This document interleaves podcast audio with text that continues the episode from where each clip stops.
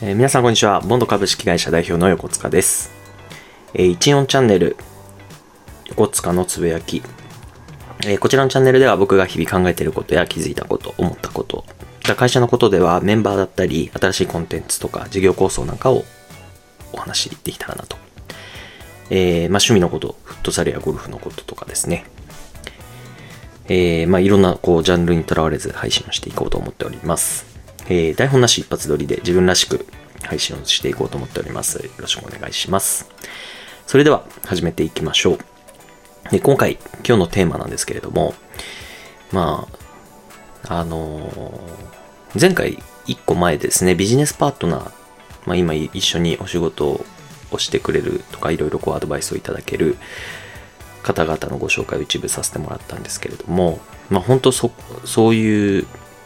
方々を大事にしなきゃなって変ですけど、あの、まあ、しっかり周りに頼らせてもらえる環境を作ることって非常に大事だなと思っていて、まあまあ、ちょっとこうテーマにつながると思うんですけども、まあその中で前回ですね、ちょっとお話しした2年前、あの、まあ当時メンバーが10人ぐらいいたんですけど、そのメンバーがごそっといなくなっちゃった時の話も踏まえて、えーまあちょっとそういう、なんだろうな、考え方が変わったというか、自分のスタンスが変わった話ができたらなと思います。えっとですね、僕の会社、ボンド株式会社は7年目、今7期目の会社なんですけれども、一番最初の創業に5名、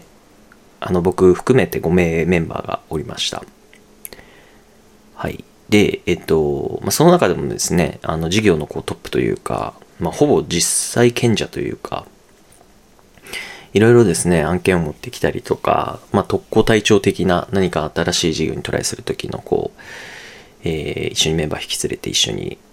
スタートしてくれたりとか、そういうメンバーが安倍さんっていう方がいまして、僕より4つ5つ上の方なんですけれども、まあ、いろいろ社会経験もされていて、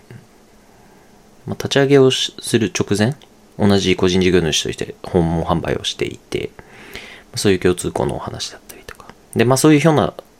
ことからですね、ちょっと会社じゃあ一緒に立ち上げましょうっていう話になって、えー、まあね、5名集めてこうスタートすることになるんですけれども、やっぱね、あのいろんなつながり、まあね、僕より社会経験長い方なので、ちょっと前に話したレクトゥールのあの森岡さんをご紹介してくださったのは安倍さんで、今もなおボンドで続いている事業の、まあ、セールスプロモーションって我々呼んでるんですけれども、そのお仕事のきっかけをくれたのも、安倍さんの同級生が日本、えー、と、ごめんなさい、東京で社長をやられていて、安倍さんはですね、実は出身が札幌の方なんですけれども、さっき話した森岡さんとこのセールスプロモーションのこう案件を投げさせてくださった社長さんも、どちらも北海道で同級生、北海道の同級生が同世代で同い年でこっちで独立されているっていう。なんかそのエリアに何があるのかなって思うぐらいあのいろんなこうコネクションを持っていてでそれをこうご紹介してくださったりおつなぎいただいて我々もちょっとお付き合いさせてもらってるんですけれども、まあ、そういうなんかあのこんなことやりましょうあんなことをやりましょうっていう時に いろいろお話を持ってくれる持ってきてくれる情報にが安倍さんっていう方で。ね、3年4年こういろいろね、人が増えて、いろんな仕事を持ってきて、新しいことをチャレンジして、失敗ももちろんして、まあそういうことをこう、苦楽を共にしていたんですけれども、まあ2年前です。まあもう、それこそもう3年前ぐらいからだったのかなわかんないんですけども、2年前決定だとなった、なったというか、まあいなくなっちゃうわけなんですけれども、まあ本当はあの、発端というか原因は僕にありまして、えー僕現場に全く入っていない状態だったので、彼らとの距離感っていうのがものすごく遠かったんですよね。えー彼らからすると僕って何をしているのかなっていう社長の、社長でして、なんか当時は僕はそれでいいと思っていたというか、なんか格好つけてたんでしょうかね、多分。なんかこう知られてないことが、というか、別になんか何かこそこそやってたつもりは全くなかったんですけど、別になんかその、ね、1から10まで話すことないんじゃないかなと思ってたりとか、なんかすごい車に構えてたというか、まあ、格好つけてたんですよ、要は。で、やっぱそれがすごい、あの、不協和音にもなりまして、まあ、風通しの悪さが生まれて、なんか安倍さんもこう、そういったところにストレスを感じて、うん、いたんでしょうね。結構1ヶ月、まあ、なんかいろいろこうバーッと文句文句というかこう思ってるっていうお話をいただいてからほんと1ヶ月しないぐらいであの辞めますってお話をされてで、まあ、当時その安倍さんのすぐ下にいた榊さん。榊さんも僕の1個2個上ぐらいなんですけど。で榊さんは最後の最後までこう間を取り持ってくれてる感じではあったんですけれどもまあやはりあの安倍さんのねあのまあ、安倍さんがこうきっかけを与えた人だったのでえっ、ー、とまあ一瞬ねちょっとこう安倍さんの仕事を引き継いでやって頑張ってくれたはくれてはいたんですけれども、まあ、そこからもちょっとこう社風やっぱ変わっちゃいましたねっていうところで、えー、すいません辞めさせていただきますということでまあ本当だからそその日を境に榊さん以下もですね以下って言ってられた榊さんのこう囲ってるメンバー皆さんえー、来月からちょっとこうボンドでの稼働ではなくなりますっていう話になってスパンともうゼロになりました。でねいや申し訳なかったっていう話を、まあ、その時にできていたら状況が変わっていたのかもう時すでに遅しだったのかっていうのはもうちょっと今あの全然予想もつかない話なんですけど。うーん。あのなんか悲しいとかそういうなんかそういう感情ではなくて、どちらかというと、何て言うんでしょうね。なんか、うつ病、なそういう診断とか受けたことがないので分かんないですけど、うつ、よく言ううつなのか分かんない。なんか、ぼーっとしちゃいまして。で、1ヶ月ぐらいかな、1ヶ月今日ぐらい。ほんとね、何、何しようかなとか、なんか何も考えてない時間が実はあって。でも酷なもんでね、やっぱなんか、家賃だ、えー、借り入れの返済だ、いろいろね、請求が来るもん、お金はやっぱね、なくなっていくわけで。で、自分の貯金崩して。で僕らの仕事って幸い、その、例えば人件費とかが何か売りかけになってたり、あのー、ね、払わなきゃいけない仕事ではなくて、入ってきた分をこう、お支払いするような、あの、契約になっていたので、なんかそういったところでこう、火の車になる状態ではなかったんですけれども、まあでもね、細々したものの支払いが残っていたりとか、ね、多くは家賃だったりとか、あとリースしてたものだったりとか、どうしようかなとかって思いながらも、なんか何にもやる気が起きなくて、急に一人になるとそんなもんなんですよね。で、とはいえね、こんなぼーっとしてってね、お金が生まれるわけでもないし、もう、どっちにしてもなんか、なんかやらなきゃいけない状況だったので、ね、その中で僕もなんかやらなきゃってなって、はい。まだね、そこからさらに再営業始め、あの、営業また再開して、うん、自分ができることでまずマネタイズして、でね、そこから、あの、まあ、前回も紹介したゆきと、えー、がまたね、ちょっとこう、いろいろジョインしてくれたりとか、で僕は ST パートナーズって会社も一社、あの、あの、すでにね、その時も走らせていたので、えー、そっちのね、重機がいろいろ助けてくれたりとか、非常になんかね、あの、な、亡くなったことで、いなくなったことでとかって言い方をしたらまたあれなのかもしれないですけども、非常にそういう失敗をしたことで気づけることが多くあったなと思って、なんか、まあいろいろ話さなきゃいけないなとか、なんか相談しなきゃいけないなとか、ね、自分がこう、どれだけ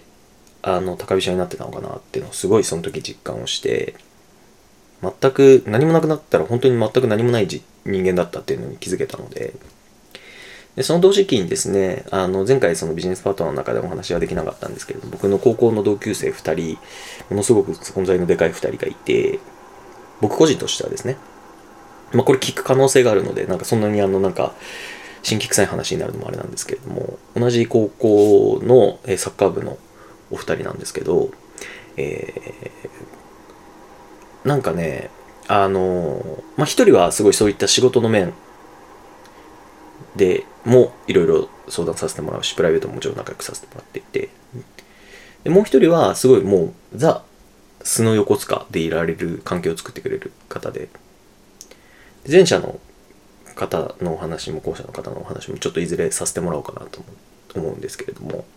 まあ、今回のこの話のこうまとめというか、まあ、何が伝えたかったかっていうとそのまあ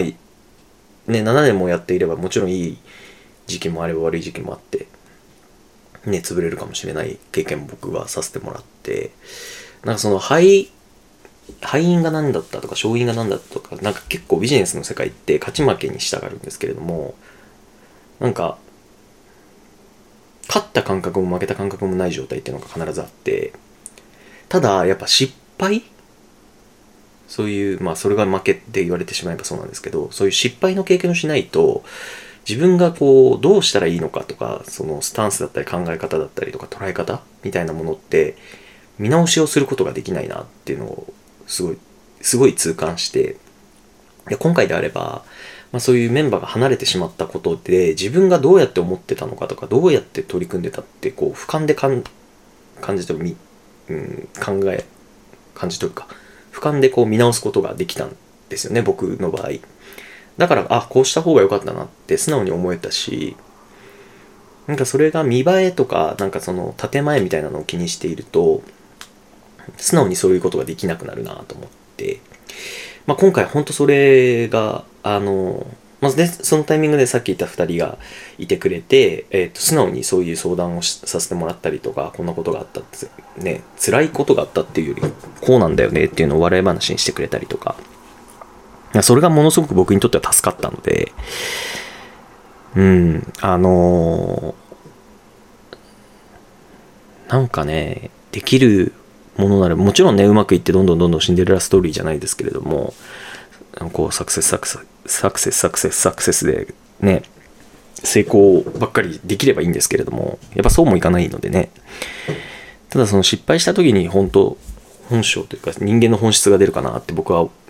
今回は感じることができたので、ま、その時にいかに踏ん張れていかになんだろうなそういう考え方考えを持つことができるかってものすごく大事だなって僕は思ったのでね。まあ、何が言いたいかって、あの、今回その2年前にね、ちょっといてくださった安倍さん、榊さんはじめね、えー、ボンドのメンバーの皆さんにはですね、あの、まあ、その時、ものすごく気まずい状態で終わってしまって なんか喧嘩別れじゃないですけれども、うん。ものすごく僕はそれを後悔していて、申し訳なかったなっていうところと、でね、またあの、何かの縁でね、こう、彼らと再会することがもしあるとしたらね、その時にこう、ダサい社長でいたくないなって思いますし、うん。なんか、ボンドが良かったなって思ってほしいとかそういう話ではなくて、えー、まあ彼らが彼らの道を選んでね、人生歩んでるわけで、それより良くとかそういうことを言ってるわけではなくて、僕は僕でこの道を、なんかこう、なんだろうな、全うしたいというか、うん。やっぱりダメだったか、ボンドってなるのはすごい、それはね、また、まあ、プライ、プライドっちゃプライドなのかなわかんないですけど、僕はそうじゃないと思ってるんですけど、なんかそういう、いい存在でいたいな、お互いにっていうのはやっぱあるので、まあ、ぜひね、そういう時にですね、いい姿で、いい立ち振る舞いができたらなと思っております。ごめんなさい、ちょっと何の話なんでしょうね、今回の話。なんか、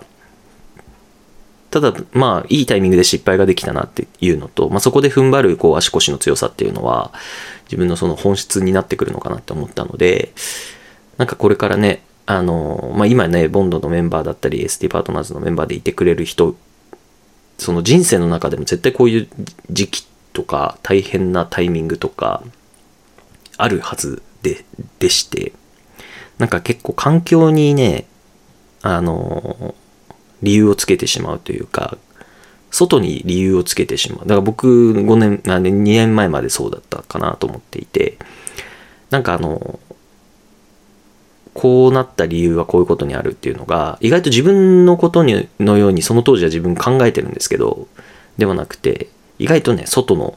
外的要因にこう、言い訳をしてたりとか、逃げていたりとか、ちょっと外のせいにする性質が人間はどっかあるんじゃないかなと思っていて、僕、その失敗することで、もちろんそういう面も持ちながら、やっぱ自分にベクトルを向ける癖がついたというか、自分何してたろうなっていうのに振り返るいいきっかけになったというか、絶対に今のメンバーの方々も、あ、今何してるんだろう、これ、とか、この仕事しててこの先とか、絶対ある。と思っていて、もしかしたら今もうすでにあるかもしれないんですけど、なんかそれが、えっ、と、なんだろうな、正しいかどうかなんか僕らにももちろんわかるわけなくて、うん。ねお母さんが、こうしなさい、ああしなさい、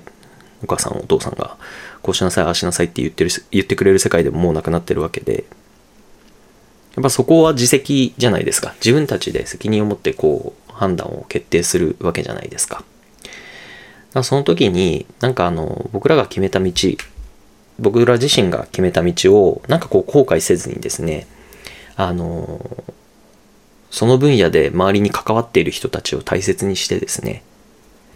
なんかこうやり抜くって言い方はちょっと暑苦しいんです。スポコンみたいで嫌なんですけど、なんかその、変にこだわり、プライドを持たずにやることで、なんかもう何倍にも何十倍にもなってこう自分に還元されてるってこう気づけると思うんですよ。ちょうど2年前がそうそうだったなそうそういうきっかけをくれたなと思っていて何倍も何十倍ももらっていたのにそれを気づかずに手放してしまったなと思ってで今あるものを見つめてみたらあやっぱこう、すでに何倍も何十倍ももらっているメンバー、まあ、それがね、あの、心身的なものなのか、精神的なものなのかわかんないですよ。金銭的なものなのか、時間的なものなのか。ただ、いろんなものをもらえてるんだなっていうことに、やっぱ改めて僕は気づけたなと思ったし、それが本当非常にアドバンテージあったなと思っていて、今となっては。なんかそのスタンスをこう理解することで、ここ2年ってものすごくあっという間だったんですけど、なんかね、その人との関わり方がものすごく変わってきて、なんか具体的にどうだって話するするとすごい難しいんですけど、なんかちょっと僕のスタンスというか、なんか、あの、余裕の持ち方というか、それが変わってきたなと。ものすごくだから密に接することができるようになってきたというか。だからあの、お互いになんでっていう質問が、こう、近い関係でできるようになったので、すごいあの、相互が生まれにくいというか、ズレが少なくなってきたなと思っていてなんか、そうですね、失敗を踏まえてできた成長だなって僕は今は思っているので、なんかあの、2年前のお話するきっかけってなかなかないし、ね、今後も何かそういうことを発信していく必要って僕はないのかなと思ってるんですけれども、まあ、今回はちょっとね、今いるメンバーに対しても、あの、ね、これからをこう見据えていく上でもですね、なんかそういういいヒントになればなと思い、ちょっとお話をさせていただきました。はい。次回はですね、ちょっとまた、あの、違ったお話をさせてもらおうと思っているんですが、あの、そうですね、新しいメンバーのお話、新しいメンバーになりうる方のお話なんですけど、なんか仕事に必要な話をその子にしたんですけど、あ、僕そうやって考えたんだ。なんか言葉に発して気づいた部分があったので、ちょっとそのお話を簡単に次回はさせてもらえればなと思っております。はい。今日もあのご視聴ありがとうございました。また次回よろしくお願いします。失礼します。